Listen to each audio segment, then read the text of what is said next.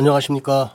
2022년 8월 25일 목요일입니다. 코페스 TV에서 오늘은 북한, 이집트의 7,100억 원 채무, 남한, 이집트의 2조 원 대출, 인도네시아 수송기 도입 사건 오버랩 이런 주제로 말씀을 드리도록 하겠습니다. 이집트의 최대 재벌회사가 북한에다가 통신회사를 설립했습니다. 오라스콤이란 통신회사를 운영을 하다가 미국하고 유엔이 대북 제재를 시작하니까 오라스콤은 더 이상 북한에서 사업을 할 수가 없게 됐었습니다. 그래서 출수를 할 때 그동안 북한에서 벌어들였던 수익금 7,100억 원을 가지고 나와야 되는데 북한이 이거를 허용을 하지 않은 겁니다. 왜냐하면 지금 대북 제재가 진행되고 있어서 돈을 돌려주려고 해도 줄 수 있는 방법이 없다. 이렇게 이야기를 했지만 그 당시에도 얼마든지 줄 수 있는 방법은 있었다고 합니다. 어쨌든 그렇게 해서 북한이 7,100억 원을 떼어 먹은 겁니다. 그런데 이게 떼어 먹어서 끝나는 게 아니라 이런 문제로 인해 가지고 대외적인 이미지가 굉장히 나빠져 가지고 북한에 투자를 하는 나라가 지금 없습니다. 그리고 김정은이 경제를 살린다고 투자를 유치하려고 하는데 이런 문제로 인해 가지고 어느 나라도 투자를 하지 않습니다. 그런 사실이 있었다는 것을 국민들이 알고 계셔야 됩니다. 그런데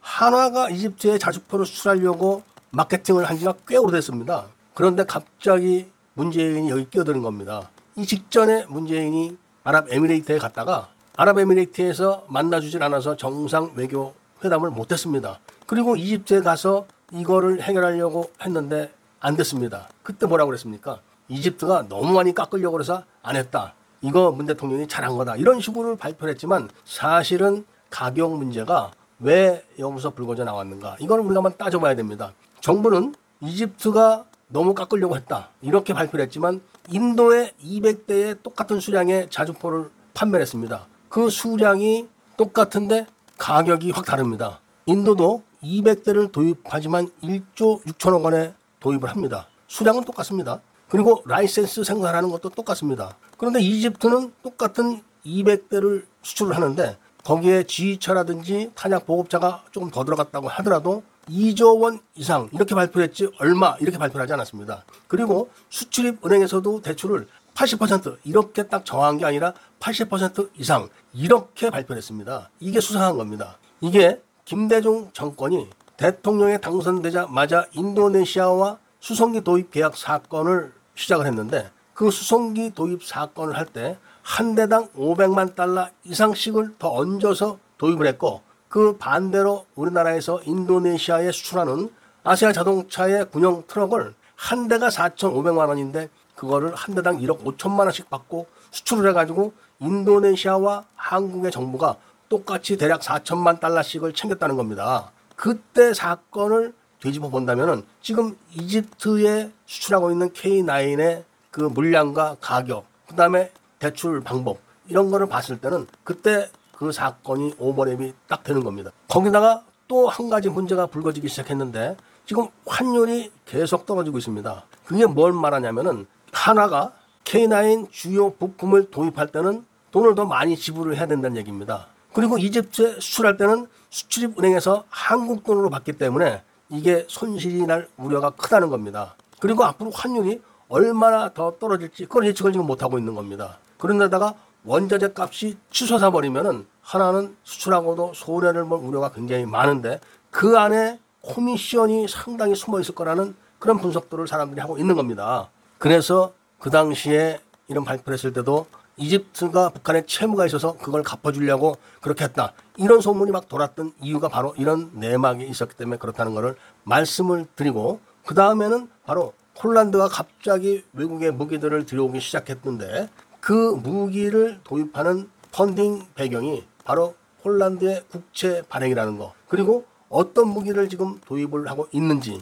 그것을 제가 지금 말씀을 드리고 한국 무기를 도입을 하려면은 또다시 국채를 발행해야 되는데 지금 모든 폴란드의 유럽 연합에서의 지원이 다 끊겼기 때문에 문제가 심각하다. 이거를 지금 제가 말씀드리려고 하는 것입니다. 일단 폴란드가 6개월 동안 사들인 무기가 110억 달러 정도 됩니다. 이게 전부 다 국채 발행으로 구입을 한 건데 그 내역은 해군 호위함 세척을 20억 달러 정도에 구입을 했습니다. 영국 제품입니다. 그 다음에는 미국산 전차하고 다른 장비들이 전부 다 47억 5천만 달러가 되는데 여기 중고 전차 116대 가격이 포함되지 않았다고 합니다.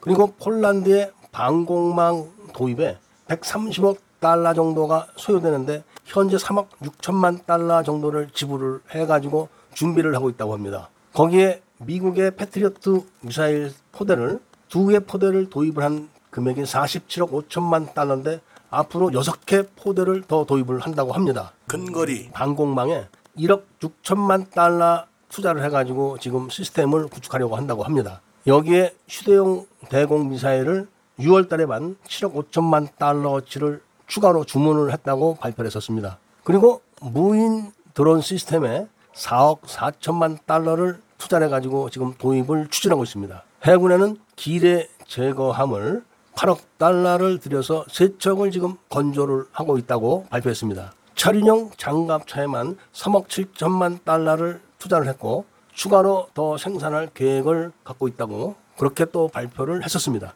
여기다가 공격 헬리콥터를 23억 달러치를 지금 도입을 추진하고 있다고 새로 발표했습니다. 그리고 잠수함 세 척을 26억 달러에 도입하기로 계획을 세워놓고 있고 미국제 하이마스를 추가로 도입을 하는데 4억 1,400만 달러를 배정을 해놨다고 합니다. 그리고 가격을 밝히지 않은 영국제 유도 미사일 시스템을 도입하기로 계약을 했고 그 다음에 한국의 전차를 도입하고 경 공격기와 K9 자주포를 도입하는 계획을 발표한 겁니다. 지금까지 말씀드린 어마어마한 무기 도입 대금은 지불한 것은 국채를 발행해서 지불을 했고 지금 계약하거나 계약 단계에 있거나 이런 무기들은 추가로 또 국채를 발행해야 되는데 지금 유럽 연합과 사법 개혁 마찰 그리고 오대로 강의 오염 문제 이런 걸로 인해 가지고 유럽 연합으로부터 자금을 지원받는 길이 막혔기 때문에 앞으로 국채 발행이 쉽지가 않다. 이런 게 지금 대체적인 추세라고 합니다. 그런데 지금까지 밝혀드린 장비가 프랑스와 독일 장비가 일체 포함되지 않았다는 것을 볼 수가 있을 겁니다. 그런데 전문가들이 분석한 경기 지표를 보게 되면은 2022년 2분기 GDP가 2.3%나 급감했다고 합니다. 그리고 인플레는 유럽에서 가장 높다고 합니다. 모든 전문가들이 예측하건대 폴란드의 이러한 무기들을 대거 구입하는 그런 대금 지불 능력이 폴란드는 없다. 이런 겁니다. 앞으로 이 부분의 자료를 좀 더 분석을 해가지고 조금 더 자세하게 알려드릴 것을 약속드리면서 오늘 이야기를 마치고자 합니다. 애국 시민분들과 밀매분들께서는 구독을 꼭 해주시고 좋아요와 알림 설정을 부탁드리면서 이야기를 들어주셔서 감사드립니다.